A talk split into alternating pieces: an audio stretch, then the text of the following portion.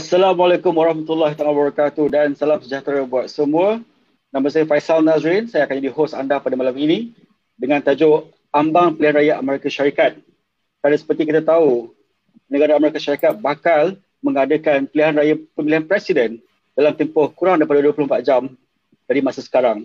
Jadi kami malu-alukan audiens malam ni uh, yang log in uh, melalui Facebook Live My Two Cents yang merupakan portal uh, bebas yang yang uh, mengulas topik perniagaan, ekonomi, politik dan isu-isu semasa.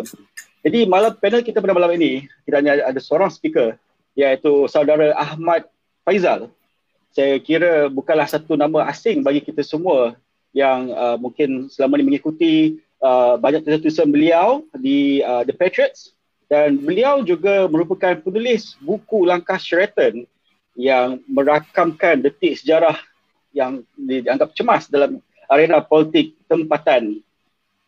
Sebab itu, saya difahamkan saudara Faizal uh, sudah lama mengikuti perkembangan politik bukan sekat di Malaysia, juga di peringkat antarabangsa.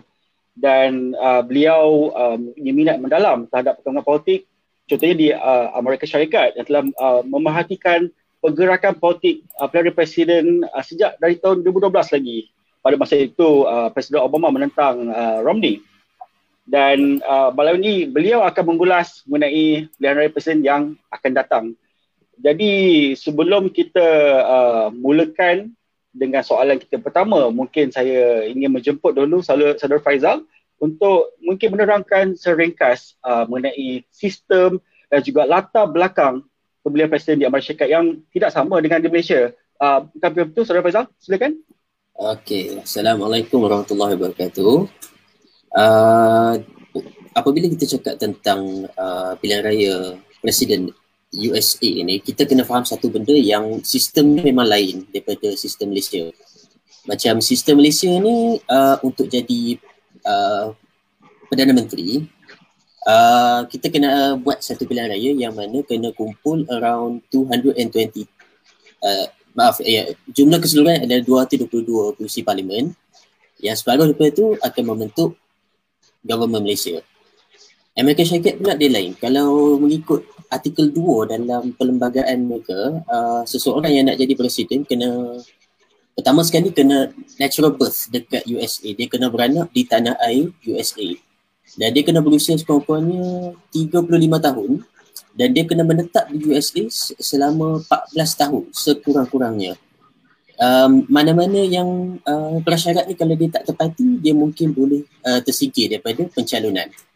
Uh, sebab tu masa Obama jadi presiden demikian hari uh, ada isu tentang dia punya birth certificate. Kononnya dia diberanak kat Kenya, dia diberanak di Indonesia juga. Uh, Indonesia ada juga. Tetapi uh, benda tu tak terbukti sah. Jadi uh, apa yang berlaku adalah dia kekal as presiden dan dia pimpin sampai tahun 2000 uh, Januari 2017. Jadi untuk kita memahami uh, pilihan raya presiden ini, okay, sekejap. Uh, kita kena tengok pertama sekali macam mana Donald Trump menang di, uh, hari itu uh, tahun 2016. Okay. Um, ya, yeah, you uh, boleh share? Yeah, okay. Okay. Uh, tahun 2016 kita boleh nampak di sini ada uh, negeri Amerika Syarikat yang warna biru dan juga yang warna merah. Uh, Republican iaitu Donald Trump adalah yang merah. Uh, Clinton pula uh, untuk Parti Demokratik adalah biru. Okey, di sini apa yang kita boleh nampak adalah Donald Trump memenangi 306 kerusi dan Hillary Clinton pula memenangi 232 seorang calon kena menang 270 untuk membentuk government di USA. Dan kita nampak 306 ni macam besar, uh, kira gap dia lagi luas daripada Clinton. Uh, apa yang kita perlu nampak di sini adalah uh, Amerika Syarikat ni contohnya kalau Malaysia, Malaysia ni dia ada sistem sistem semasa ni dia macam macam saya cakap tadi, uh, parlimen satu negeri tu mungkin ada banyak kursi parlimen uh, macam Kedah misalnya ada Padang Serai ada uh, Alustar dan macam-macam lagi lah. Uh, Lang- Langkawi uh, dan dalam Kedah ada kursi DUN pula.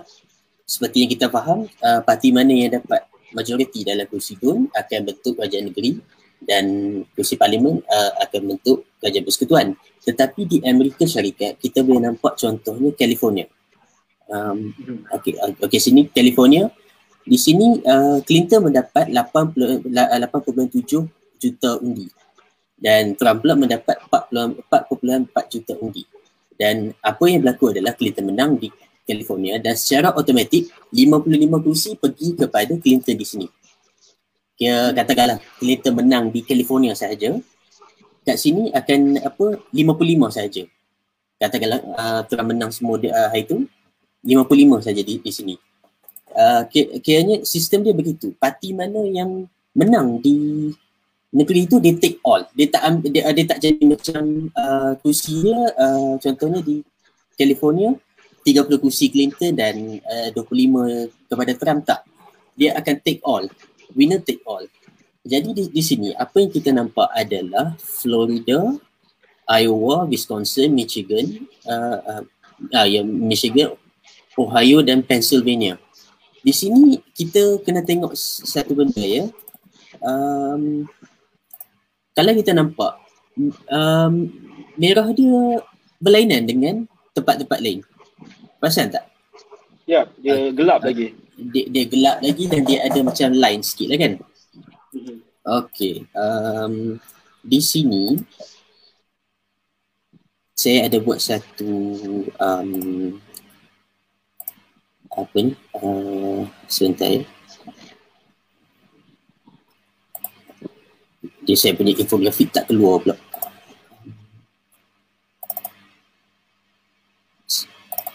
Okey tak apa, uh, dia tak keluar. Okey, di, di sini apa yang kita nampak, uh, contohnya di Wisconsin, Wisconsin misalnya,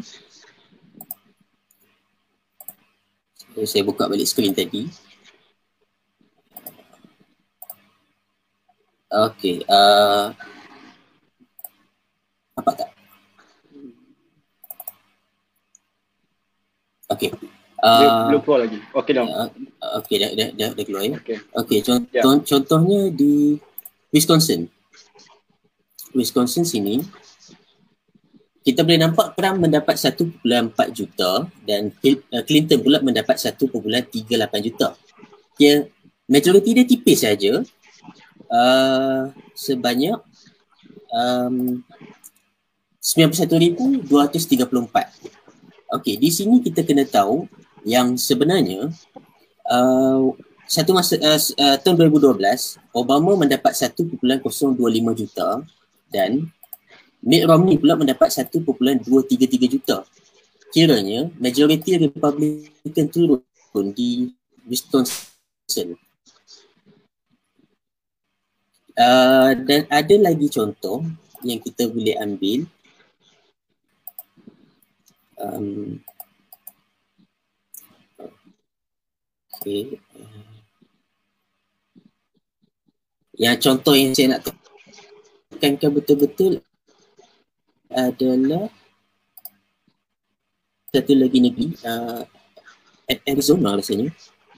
Okay, ya betul di Arizona kita boleh nampak Trump memenangi 1.25 juta dan Clinton 6. Okey, majoriti ini pun tipis tetapi apa yang kita nampak dalam dua negeri ini Trump mendapat 11 kursi dan kat sini 10 kursi, 21 kursi. Andainya Trump tak memenangi ini, 306 dia akan susut. Dan dia dia akan ada uh, sekitar 279 je. Uh, kira dia dia atas pagar lah senang kata. Dan kata kalau dia tak memenangi tipis di uh, macam Michigan, Pennsylvania, Ohio uh, dia takkan membentuk government. Tahun 2016 kiranya apa yang saya nak sampaikan adalah Trump memenangi secara tipis uh, di di beberapa negeri USA ini. Tetapi dia masih uh, dia, uh, walaupun tipis dia mendapat kursi semuanya Okay, uh, itu dari segi electoral votes, EV betul tak kan? Yeah. Bagaimana dengan undi yeah. popular? Sejauh mana kan ia, ia memainkan peranan atau uh, it doesn't matter, yang penting EV itu sendiri? Okey, uh, dari segi undi popular kita tahu uh, dalam sejarah uh, dua kali ya uh, undi popular menjadi apa? Uh, menjadi isu utama. Tahun 2000 Al Gore mendapat undi popular berbanding George Bush dan 2016 Hillary Clinton mendapat uh, lebih lagi daripada Trump. Okey, apa yang saya nak sampaikan adalah uh, undi popular ni dia tak mempengaruhi sangat tentang pembentukan kerajaan. Dan semasa fact dia, dia tak dia tak mempeng, dia tak buat apa-apa uh, efek pun untuk membentuk government tu sendiri. Dan dari segi uh, apa ni uh, undi kerusi pula itulah yang membentuk government di, di White House itu sendiri. Mm-hmm. Okay, jelas. Hmm.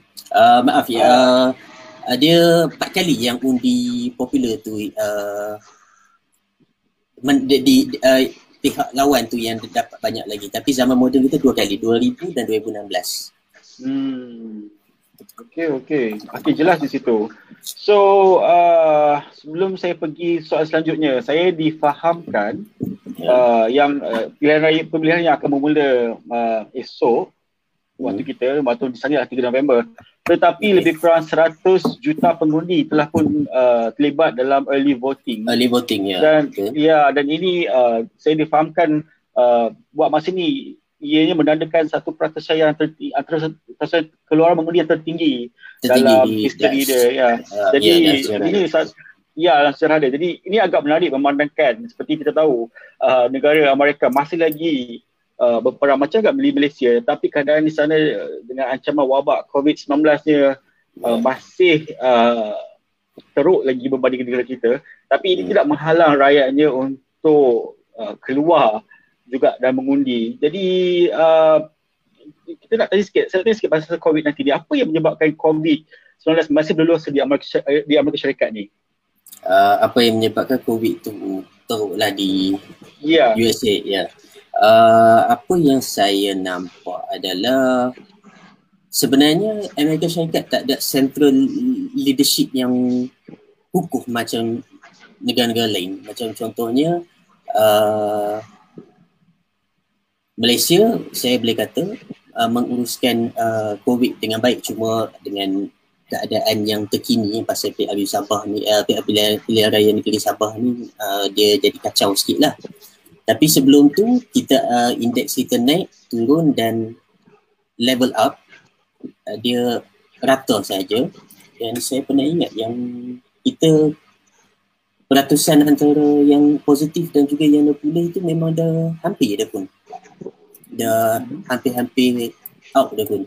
Tetapi di Amerika Syarikat uh, pernah ketika dia mula sampailah sekarang dia naik turun dan third wave ini uh, third wave yang paling paling tidak berbahaya maksud nak kata ya uh, graf third wave yang paling rendah hampir-hampir sama dengan graf first wave tertinggi kiranya dia naik turun. The lack of leadership dan juga conflicting antara uh, White House dan juga negeri-negeri dia. Tetapi uh, sebelum kita sentuh kenapa COVID-19 dia menular di sana kita kena tengok balik uh, pada tahun 2017 apabila Obama uh, men, uh, tinggalkan White House dia tak tinggalkan kosong tau. Dia tinggalkan satu pandemic play, uh, pandemic playbook dia pandemic playbook ni uh, dia mengumpulkan instruction manual berdasarkan semua yang uh, pengalaman mereka dalam mengendalikan pandemic. Dia uh, pengalaman mereka adalah macam apa nak buat early response uh, kalau berlaku masalah penyakit ataupun uh, insiden biologi apa-apa pun. Dia pandemic playbook ni memainkan peranan. Apabila dia pas ke government Trump uh, ia bagaikan tidak diindahkan kalau Trump tak baca sekalipun pandemik ni boleh pergi ke mana-mana uh, government dia Mike Pence sebagai vice president ke uh, Alex Azar sebagai setiausaha kesihatan setiausaha kesihatan dia uh, sama macam menteri kesihatan kita cuma mereka pakai setiausaha lah ataupun yeah. Chad Wolf sebagai ketua dalam Homeland Security Chat Wolf ni uh, dia tak silap saya dia pemangku saja. Tetapi waktu COVID-19 mula, dia lah memegang jawatan tu. Dan dalam satu sesi, uh, dia dipersoalkan dan, uh, oleh Senator Kennedy rasanya, ada a few soalan penting juga. Uh, antara soalan yang kita nampak dia macam tak boleh nak jawab adalah berkaitan vaksin dan juga berapa ramai dah terdedah dengan uh, virus ni. Dia tak dapat bagi jawapan yang direct jadi dia macam menimbulkan persoalan sama ada daripada Februari tu lagi waktu dia ditanya soalan dia uh, dia kita nampak yang Amerika Syarikat agak terkejut dalam mengendalikan COVID-19 ni. Tetapi kita tak boleh nak mempersalahkan Trump pun sebab basically banyak negara yang kena teruk. Uh, Rusia asalnya manage COVID dengan elok, tiba-tiba dia memuncak India pun katanya dong kali lah, dong nim lah boleh boleh apa? Boleh mencegah tapi dia yeah. orang pun memuncak. Uh, dan USA pun sekarang ni masih lagi di atas. Cuma apa yang saya nak sentuh adalah pandemic playbook tu uh, dah dah tulis siap dah langkah-langkah nak mencegah. Uh, contohnya home isolation, uh, pengasingan rumah oleh uh, kepada orang yang sakit dan juga quarantine kepada orang yang dah terdedah. Sekolah dihentikan, uh, social distancing ini be- before covid tau social distancing uh, him- himpunan orang ramai macam kenduri uh, macam majlis kahwin ke uh, Christmas ke di, dikurangkan ataupun dibatalkan. Dan paling utama sekali adalah pakai personal protective uh, macam pelitup muka uh, face shield tu. Ke apa semuanya dah disediakan. Dan berkali-kali juga uh, Anthony Fauci sebagai uh, ketua dalam Institut Kesihatan mereka uh, dia men- sarankan mask pelitup muka. Tetapi Trump dilihat tak begitu menyokong dengan pelitup muka itu sendiri. Dan apa uh, daripada awal lagi apa yang saya nampak Trump agak downplay isu COVID ni. Dia macam contohnya uh, bulan March kalau tak silap. Uh, dia ada cakap yang it's all under control uh, apa uh, seorang je kena dan it will go away tapi it did not go away. Dan apa uh, sekitar two months after that dia macam bercakap it is what it is. We have to accept it. So dia tak deal the, the entire thing.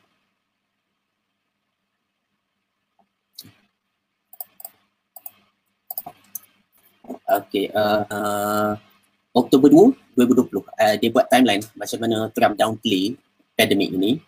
Uh, Januari 22 bukan yang bulan Mac Januari 22 dia, dia kata we have it totally under control.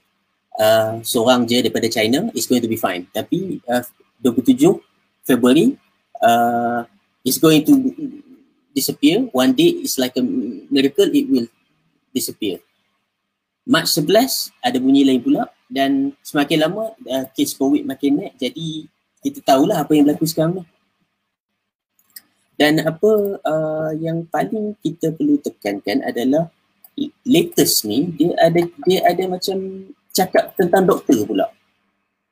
Uh, dia mengatakan seolah-olah angka kematian COVID tu uh, di Amerika Syarikat dikembangkan uh, untuk doktor kau duit.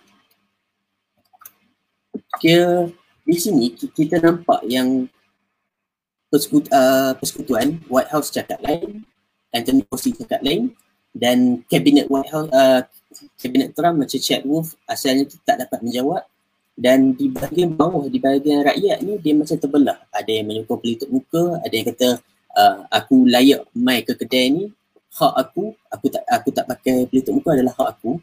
Jadi dia tak ada central leadership yang bagus.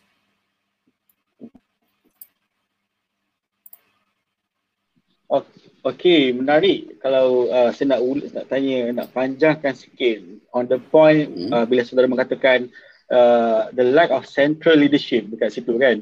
Mungkin kat hmm. situ yang saya nak tanya juga uh, agak ironi bila kita tengok uh, Presiden Trump di peringkat terbangsa cuba menggambarkan hmm. persona beliau sebagai seorang strongman dia macam apa yang kita boleh nampak zaman sekarang ni even dari dulu lagi pun kan strongman yang mana ya strongman punya figura hmm. uh, bukan di US di di luar negara kita ada macam presiden yeah. um, uh, Erdogan uh, Xi Jinping Putin. pemimpin dari China ya uh, ya uh, Narendra Modi hmm. uh, India dan juga Vladimir Putin uh, di Russia ni uh, ni semuanya yeah. uh, pemimpin kuasa-kuasa besar dunia yang yang yang portray dia mereka sebagai seorang strongman jadi kat situ nampak uh, Trump juga uh, mengam, cuba uh, memainkan atau menaikkan figura beliau sebagai seorang strongman di Amerika Syarikat. Uh, soalan saya, anda yeah. kata uh, Presiden Donald Trump jatuh, adakah ini bermakna zaman strongman di US ni adakah is over atau mungkin sama ni ianya hanyalah ilusi? Uh, untuk mengatakan dia ilusi mungkin dia macam over sikit. Uh, memang betul apa yang berlaku di USA kadang ada spillover effect. Macam contohnya uh, masa Bill Clinton dia ada pengaruh luar uh, dasar luar negara dia. Uh, Obama ada uh, cara dia sendiri tetapi dari segi Donald Trump contohnya kalau dia dia kalah dia tewas pada Joe Biden dan uh, ini uh, susah sikit kita nak bandingkan dengan Modi, Erdogan, uh, Jinping dan juga Putin. Saya ambil contoh Putin misalnya. Uh, Putin dia bermula, uh, mula jadi presiden tahun 1999 sebagai apa? Sebagai pemangku ketika itu Boris Yeltsin uh, dia ada masalah kesihatan contohnya masalah jantung dan ekonomi Rusia pun hancur. Dia lepas Yeltsin uh, keluarkan Rusia uh, lepas uh, Rusia uh, dibu, uh, keluar daripada kesatuan Soviet uh, ekonomi Rusia tu sendiri dalam masalah. Korupsi dahsyat juga. Uh, Yeltsin ada uh, dia punya kroni-kroni dia macam Boris Berezovsky Vladimir Guzinski uh, semua ni kira macam orang yang orang, orang kaya yang menentukan dasar untuk Rusia. Uh, rakyat Rusia mungkin nampak benda ni. Kira dia nampak benda ni dan dia tengok Putin. Kebetulan waktu Putin naik pula uh, harga minyak melambung. Harga minyak mentah dunia melambung. Uh, mungkin rakyat nampak yang Putin ni adalah satu-satunya individu yang menyatukan Rusia yang membangunkan Rusia. As for Trump kalau dia kalah dia saya tak rasa ada kecenderungan on right wing or left wing. Tetapi dia lebih kepada pandemic response dan juga anti, uh, perangai dia sendiri, attitude dia. Uh, of course da- uh, dalam election ni dia boleh kalah dia boleh menang. Uh, ada chance dia kalah sebab sejarah menunjukkan yang incumbent president or incumbent party akan kalah uh, bukan akan kalah boleh kalah uh, apabila menghadapi satu krisis. Contohnya kita ambil Herbert Hoover. Uh, dia menang 444 kursi. Banyak tu. Uh, Republican uh, mengalahkan Democratic Al Smith. Tak silap calon demokratik tu pada tahun 1928 ni Al Smith mendapat 87 kursi je. Jadi di, di sini kita nampak yang Trump menang 306 dan Hillary Clinton 232 tadi. Uh, Hoover pula menang 444 dan Al Smith 87. Dia jarak yang jauh sangat. Dia Hoover menang bergaya. Tetapi tahun 1932, Hoover kalah teruk kepada Franklin D. Roosevelt. Kira tahun 32 tu, uh, kita kena ingat beberapa tahun sebelumnya iaitu pada tahun 1929 uh, dah, uh, dah mula Wall Street crash dan juga some other stuff yang mem- mem- membuatkan depression tu sendiri. Jadi incumbent party dengan incumbent presiden kalah. Dan kita flash forward tahun 2008, incumbent party Republican uh, sebab Bush tak layak nak uh, nak bertanding lagi for mandat ketiga dia boleh buat dua mandat je incumbent party pun kalah sebab krisis ekonomi Obama menang.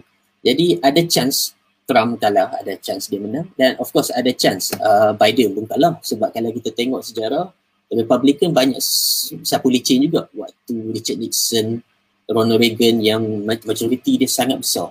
Lagi jauh. Dan Herbert Hoover pun adalah contoh juga. Dia menang menang yang besar. Jadi kalau nak kata zaman strongman tu dah berakhir tu mungkin tak lah. Tapi dia lebih kepada dasar Trump tu sendiri Menarik. Uh, saya nak tanya sikit. Tadi saudara ada ulaskan sikit, uh, bagi sedikit uh, latar belakang mengenai uh, pol- senario politik di, di Rusia dan macam mana uh, Presiden Vladimir Putin you know, uh, masuk dalam arena politik. Uh, sebab tadi sebut pasal Rusia, saya nak kaitkan hmm. juga dengan uh, pemilihan raya eh, di pemilihan Presiden US ni. Kita dengar daripada 2016 hari itu yeah. banyak dakwaan yang mengatakan Rusia campur tangan dalam uh, aspek pemilihan presiden uh. di ah. Amerika. So boleh cerita sikit uh. tak apa uh, uh, yeah. situasi itu bagaimana ia berlaku dan uh, setting sekarang macam mana tu? Oh, kalau cerita sikit tu susah sebab dia memang complicated, cerita dia panjang. Uh, tapi tahun 2016 uh, ikut pengalaman saya lah, itu first time saya tengok uh, ada dakwaan yang Rusia uh, sebagai negara pernah jadi musuh kepada USA, Rusia campur tangan dalam pilihan raya.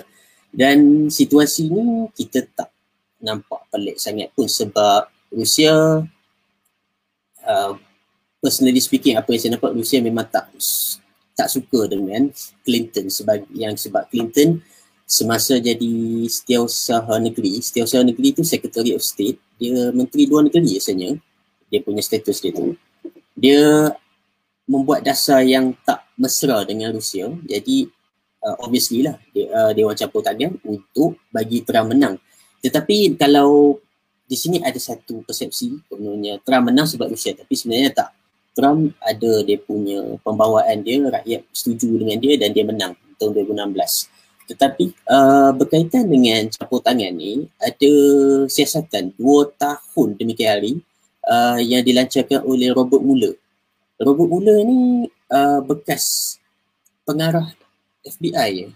Uh, dia dia kira bekas pengarah pihak berkuasa uh, USA dan ya FBI betul. Uh, uh, ya okay. uh, dan report dia concluded yang Rusia memang campur tangan dalam keadaan yang eh, dalam cara dengan cara yang sistematik uh, dengan testimoni dia tahun 2019 bulan Julai dia mengatakan bahawa uh, Rusia buat campur tangan dan melalui kempen maklumat palsu tentang election apa US ni sendiri dan mak- maklumat palsu tu antaranya kira macam kita boleh faham lah sebagai uh, um, pilihan raya tu sendiri mungkin kita dari segi spesifik saya tak dapat nak cerita tetapi mungkin ada berita yang tak betul dan juga uh, um, berita yang dia fokus on satu individu saja. Tetapi dari segi kedaulatan US this is a serious issue yang berlarutan sampai hari ini dengan mana pegawai-pegawai US menuduh Rusia bukan Rusia saja Rusia, China dengan Iran uh, kerana cuba mempengaruhi pilihan raya tahun 2020 ya kalau kita tengok uh, ada ada beribu-ribu akaun palsu jugalah uh, dia didakwa dicipta untuk campur tangan dalam pilihan raya US itu sendiri. Dan juga uh, dia kalau kita nak, nak nak nampak punca berlakunya konflik ini mungkin sebab sanction yang Obama pernah tetapkan kepada Rusia Obama Biden uh, tahun uh, sebab Rusia ambil Crimea daripada Ukraine. Kiranya uh, mungkin itu sebagai punca sebab tahun itu memang sangat panas. Kita pun uh, kehilangan MH17 selepas kehilangan MH370 yang dalam situasi yang sangat genting untuk negara kita. Dan apa uh, Rusia ketika itu uh, dengan sanction yang dibuat oleh tim Obama Biden dia ekonomi pun sakit jugalah. Uh, mata wang Rusia menyusut dengan teruk. Dan uh, ini spekulasi saya saja tapi mungkin betul mungkin tidak tapi apa yang saya nampak dia memang ada kaitan dengan apa yang berlaku uh, pada tahun itu. Dia berlangsung sampai hari ini. Sebab uh, permainan media menampakkan bahawa Trump mendapat keuntungan besar, Putin mendapat uh, keuntungan besar dengan kedua-dua individu ini kat dalam office mereka masing-masing. Okay, saya nak tanya satu uh, okay on that point bila kita buat perbandingan dengan yeah. uh, pemimpin yang lalu. Tadi pun saudara Faizal sebut mengenai uh, his record uh, Hillary Clinton sebagai bekas uh, Secretary of State.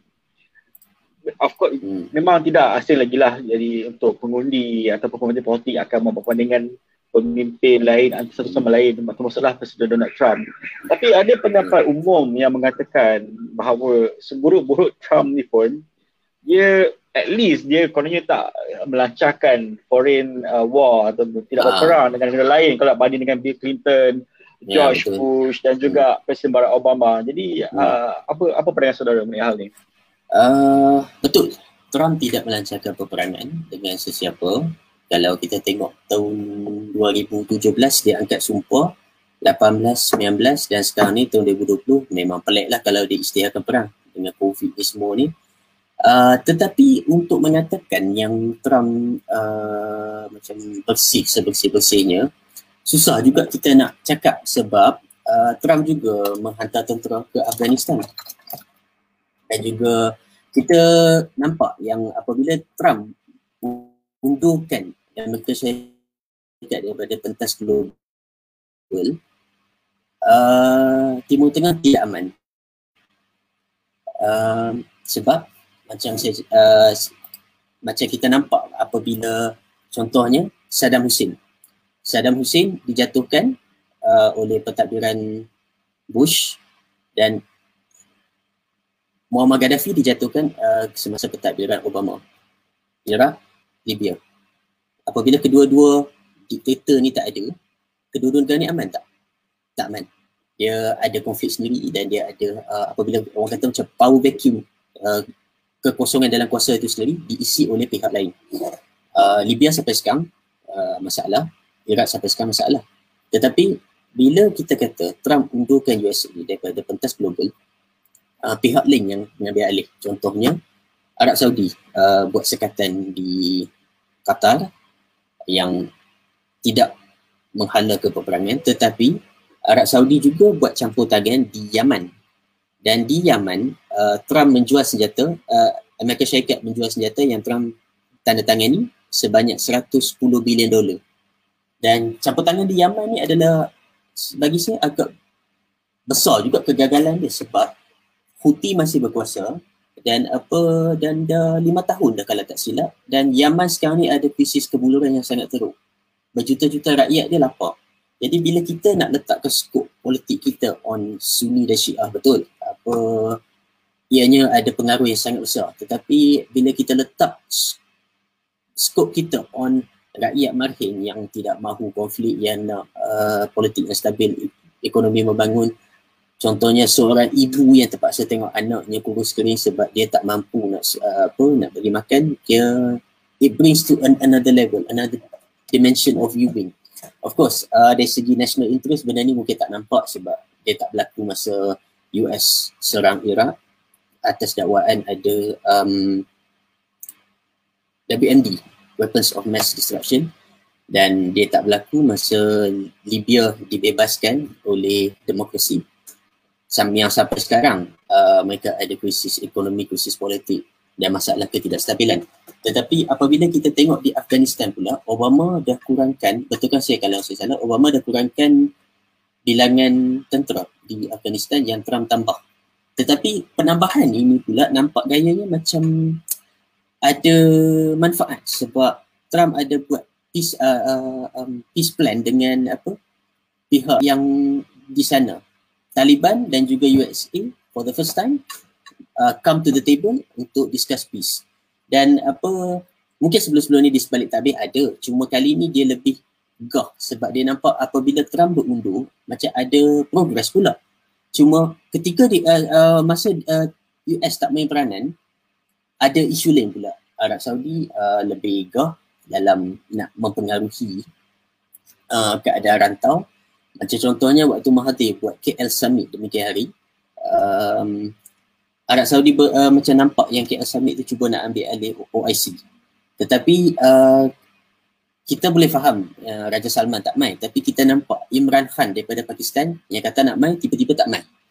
Kira dari situ kita boleh nampak yang ada influence, power influence yang dimainkan oleh Arab Saudi dan situasi kat sini dia macam singa dah keluar, harimau pula masuk dia apa kalau kita nak bandingkan Trump dengan Obama Bush dengan sebelumnya Bill Clinton. Waktu Bill Clinton Bill Clinton mewarisi peperangan daripada bapa Bush George Herbert Walker Bush. Uh, ketika itu Saddam pergi serang Kuwait. Dia itu dah satu isu yang sangat besar. Saddam serang Kuwait dan Amerika Syarikat membebaskan Kuwait dan apa uh, benda ni berlarutan uh, waktu Bill Clinton punya uh, kepimpinan. Dan selesai buat sementara waktu kemudian turun ke George Bush pula. No comment lah kita nampak je lah. Afghan War uh, Iraq War bermula sekali lagi. Uh, apa yang saya nampak pentadbiran Bush dia membuatkan US dah tak mampu nak pergi berperang. Afghan War Iraq War memakan kos yang sangat tinggi. Uh, 2.4 trilion kalau tak silap. Yang satu kos yang sangat tinggi.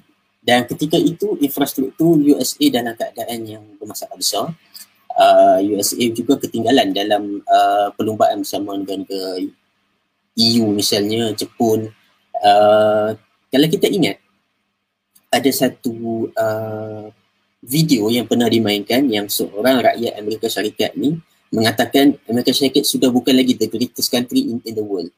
Dia Amerika Syarikat hanya leading on uh, jumlah banduan kat dalam penjara. Kalau nak kata freedom di Amerika Syarikat, Belgium pun ada, Jepun pun ada dan of course sekarang ni uh, kita tengok Perancis pun ada dari segi negatif lah Perancis punya freedom tu sebab dia menghina Nabi. Tetapi dia pun ada. Dia, apa saya nak cakap ni, bukan Amerika Syarikat yang freedom, Canada pun ada freedom, uh, Sweden ada freedom tetapi uh, mereka perform better than US dan uh, US pula kalau kita nampak sekarang ini kalau uh, Trump pergi berperang contohnya 2018 2019 dia akan ada isu sebab dia ada social issue. Kita nampak sekarang ni ada Black Lives Matter dan juga Antifa yang buat uh, rusuhan sana sini uh, dan juga mereka buat demonstrasi dan berlaku rusuhan um, benda ni mengingatkan kita pada ketika Vietnam War yang ada rusuhan juga. Jadi kalau macam Trump pergi berperang, dia hanya akan uh, menyusahkan Trump sendiri. Uh, maka kalau nak whitewash kata Trump tu apa tak berperang, itu kita nampak perspektifnya betul. Cuma in a hindsight yang dari segi government, uh, kita, saya, saya nampak Trump memang tak boleh pergi berperang. Cuma masih ada airstrike, masih ada bombardiran. Jadi memang nampaknya bila melibatkan uh, soal senario politik di Amerika Syarikat memang tidak dapat lari dari kita kena kaitkan juga dengan konflik di Timur Tengah seperti yang saudara ulaskan yeah. tadi kan. Yeah. Jadi macam, uh, dan macam, saudara uh, ada menyebut mengenai apa ya uh, macam Obama dia mewarisi Afghan War dan juga Obama dia mendapat Afgan dia mewarisi Afghan War dan juga Iraq War. Dia menghentikan Iraq War dan mengurangkan Afghan War, uh, mengurangkan tentera di Afghan War tetapi dia dia juga pergi serang Libya. Jadi dia macam apa yang orang katakan tu memang betul. Dia memang Trump tidak mengacau negara orang seperti mana Obama kacau Libya tu is, is a big problem um, uh, George Bush paling paling apa uh, dahsyat jugalah for the modern world. Jadi kita di situ kan uh, tadi sore menyebut uh, hmm. man, uh, mantan presiden Iraq uh, Saddam Hussein dikembangkan pada zaman Presiden Bush. Uh, hmm. Jadi soal lagi apa tu Saddam Hussein. Jadi Muammar Gaddafi kembangnya ketika zaman Obama dan hmm zaman Donald Presiden Donald Trump juga tidak uh, kita, kita kita dimaklumkan pada Oktober tahun lalu Presiden Donald Trump ada mengumumkan uh, US berjaya menumbangkan pemimpin IS Abu Bakar Al-Baghdadi uh, yang dikatakan yes. telah membunuh di, ha, dikata uh, membunuh diri dengan meletupkan hmm. dirinya sendiri ketika ya. operasi yeah. yang dijalankan oleh uh, apa tu US Special Force. Jadi soalan saya, adakah jadi agak baru lagi uh, you know Oktober tahun lepas dan jadi soalan saya adakah pembunuhan Abu Bakar Al-Baghdadi pemimpin IS ni boleh uh, menyumbang kebersokongan kepada Presiden Trump? Oh ya, yeah. soalan yang baik sebab kita nampak benda ni berlaku waktu uh, Obama uh, melancarkan operasi yang Osama bin Laden uh, dilihat terbunuh kira walaupun orang berpendapat yang Osama bin Laden ada kaitan dengan Amerika Syarikat secara konspirasi tetapi kita uh, kita anggap sajalah Obama bunuh Osama. Dan dalam pilihan raya presiden tu oh, kalau kita nampak tahun 2012 2012 Obama menang. Jadi uh, mungkin ada peluang yang pembunuhan Abu Bakar al-Baghdadi ini boleh mengumpulkan sokongan.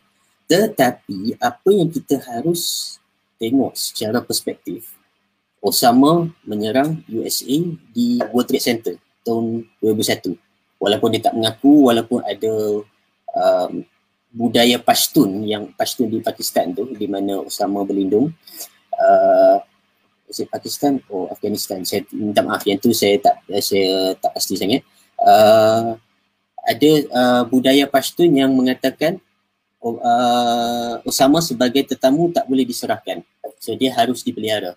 Jadi uh, for for the time being uh, tahun 2001 tu uh, dia tak mengaku tapi over the years dia nampak yang Osama buat uh, pengeboman di World Trade Center yang ramai malah di Amerika Syarikat sendiri tak percaya yang Osama boleh buat sesuatu yang dahsyat sebegitu rupa sebab kalau kita tengok Bush belanja uh, untuk pertahanan beratus bilion tetapi hanya empat pesawat sahaja dah menumbangkan kedaulatan uh, bagi, ke, um, mengancam keselamatan USA sendiri. Empat pesawat hijack for, uh, uh, about 400 billion worth of uh, defense spending dah di, uh, dipintas. Jadi orang macam tak percaya sampai sekarang yang benda tu adalah uh, betul ramai yang kata inside job tetapi inside job oh betul benda tu masih berlaku. Ramai yang mati. Jadi uh, in a perspective rakyat US nampak negara mereka diserang Osama so Obama pergi bunuh. Dan dari, uh, Abu Bakar al-Baghdadi uh, Abu Bakar al-Baghdadi pula dia uh, dia dia tidak melang, melakukan uh, aktiviti uh, sedahsyat macam uh, World Trade Center punya kes ni. Jadi uh, kalau nak kata dia boleh mempengaruhi uh, kematian dia boleh mempengaruhi Donald Trump mungkin boleh. Namun uh, kalau Trump nak menang pilihan raya dia kena menang on issue lebih lagi.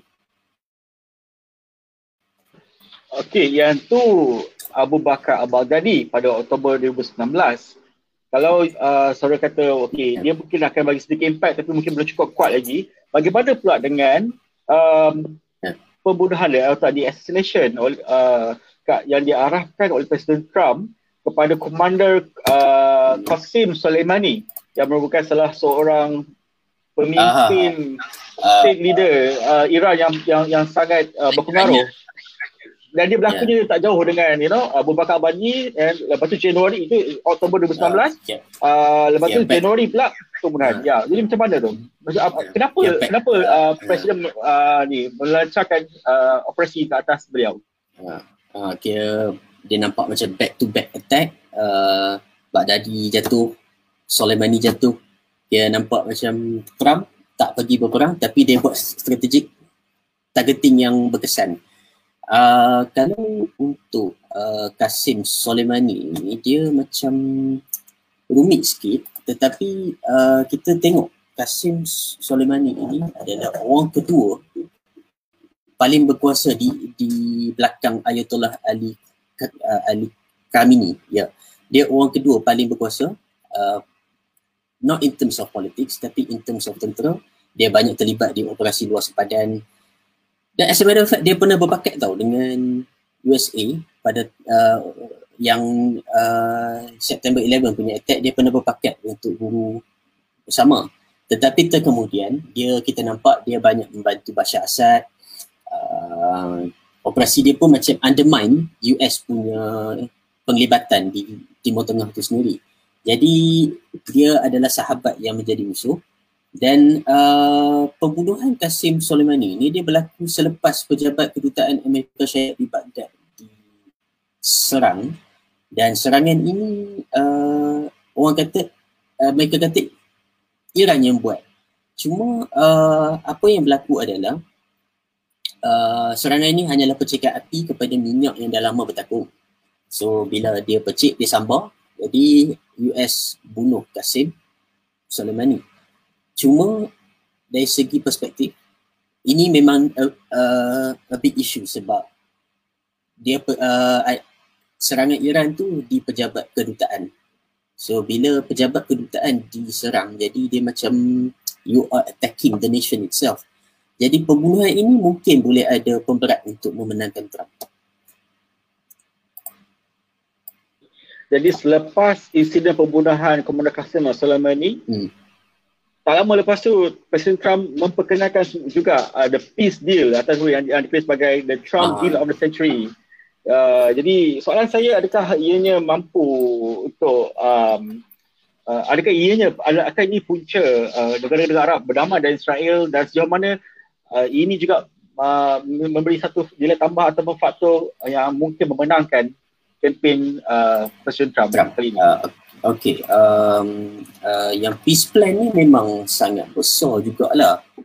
Uh, dia dikatakan deal of the century, uh, perjanjian um, senang kata perjanjian hebat di abad ini cuma uh, dari segi uh, imbangan kuasa antara Palestin dan juga Israel uh, dia nampak macam of course lah dia nampak lebih berat kepada Israel dan apa uh, Palestin pun ada mengatakan yang perjanjian tu dia lebih bias kepada Israel kemudian tetapi kemudian berlaku satu tempoh normalisasi UAE, Bahrain dengan uh, Sudan.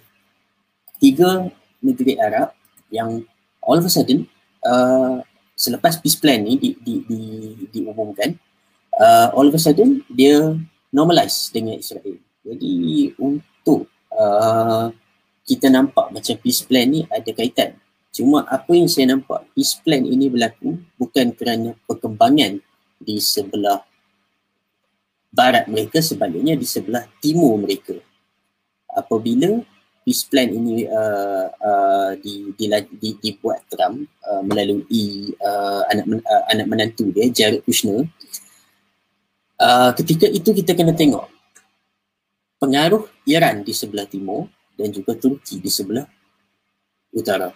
Kiranya uh, pengaruh Iran tu bagi saya yang mempengaruhi situasi yang memungkinkan uh, perdamaian itu sendiri. Tetapi harus kita tekan bahawa kali terakhir negara Arab benar-benar berperang dengan Israel was uh, lama dah. Dia, kalau tak silap saya Lubnan kali terakhir uh, kena semak semula yang tu. Uh, it was so, so long ago. Tetapi apa yang berlaku adalah rakyat Arab sekarang ni tak nampak negara mereka tewas kepada Israel berbanding 1948 macam Arab Israeli War uh, uh, Suez Crisis yang membuatkan Gamal Abdel Nasir di Mesir menjadi popular. Tetapi uh, Yom Kippur War, Six Day War, Israel menang, Israel menang. Uh, kira ini meng, uh, macam mengaitkan negara-negara Arab.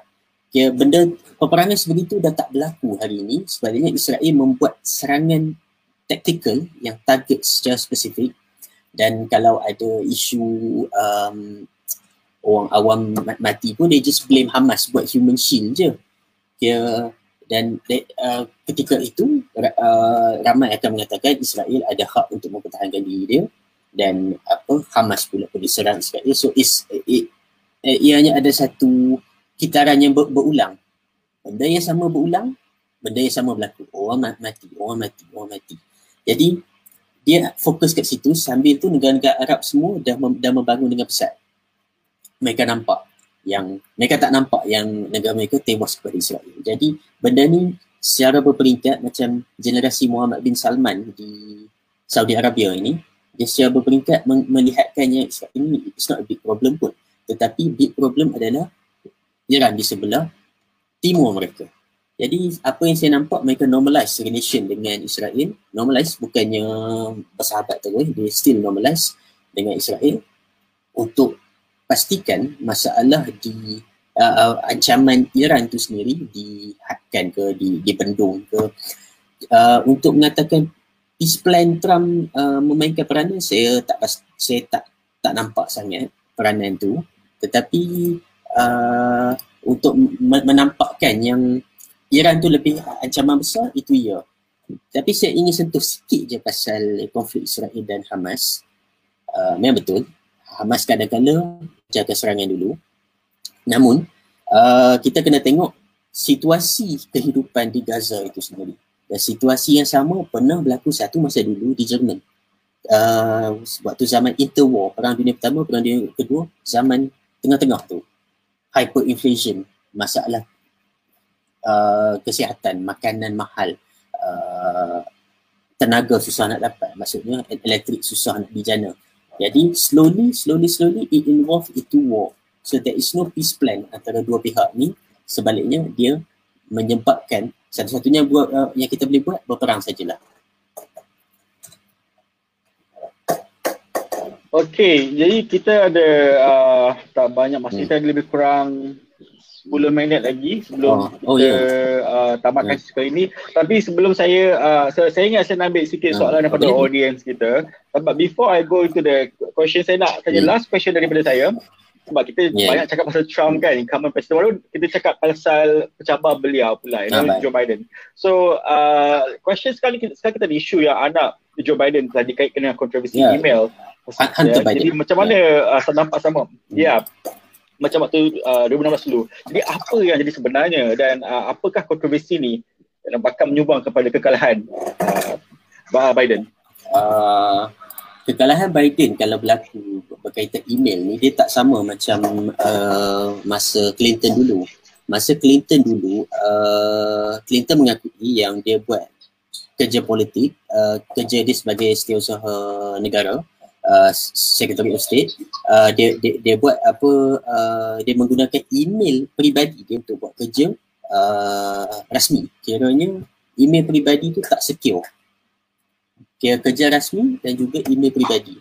Kira dengan Biden ni dia nampak lebih kepada uh, conflict of interest yang Hunter Biden menggunakan Joe Biden untuk untuk dapat manfaat. Tetapi uh, benda ni uh, ditimbulkan oleh Rudy Giuliani oleh orang kanan Trump sendiri dan uh, Biden pun menafikan apa yang berlaku dan traction dia tu tak sama macam ketika Clinton dulu. Ketika Clinton dulu ada isu email dan ada investigation uh, oleh James Comey dan dan sekarang ni uh, contoh pilihan raya dah masa beberapa jam lagi dan dia tak ada traction yang sama.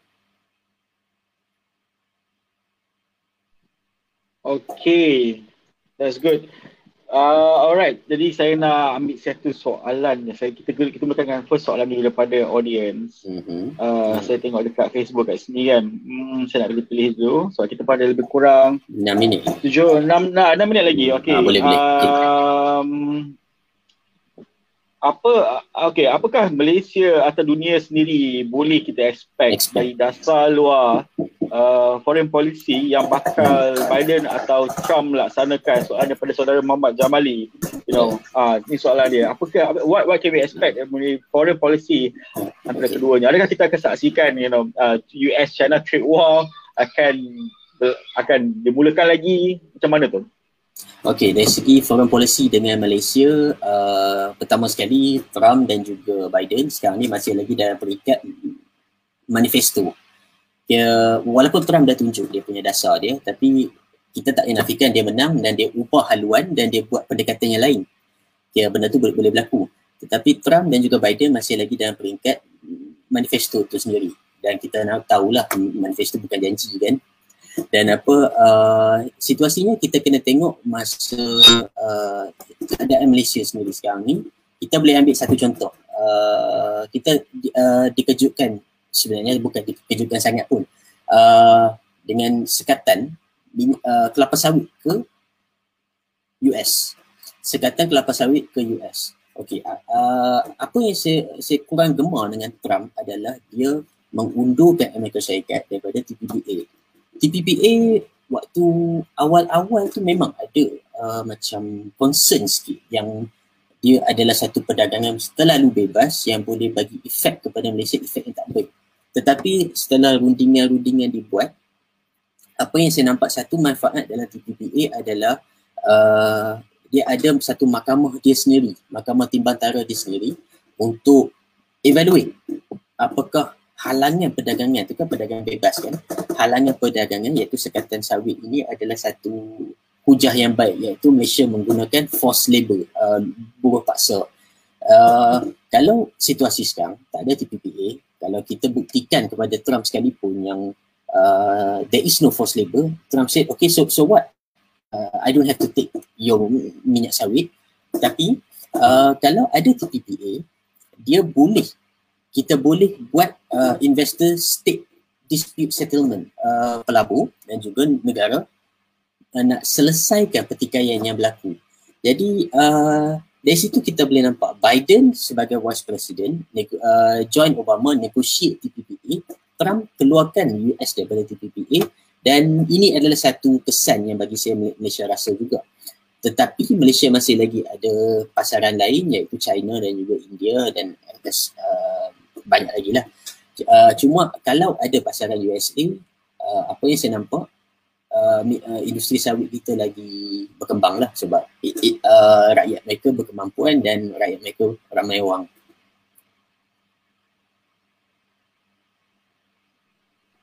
Alright, that's uh, very interesting. Hmm.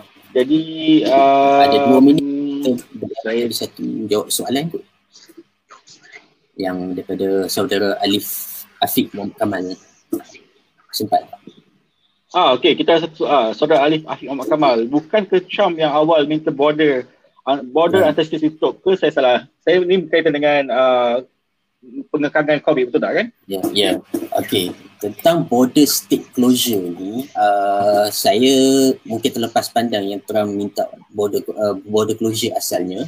Tetapi saya ingin sentuh uh, tentang situasi yang berlaku di Michigan Okay, di Michigan ada governor perempuan bernama Gretchen Whitmer yang mana uh, Amerika Syarikat sendiri, rakyat Amerika Syarikat nak rusuh pejabat dia, nak culik dia.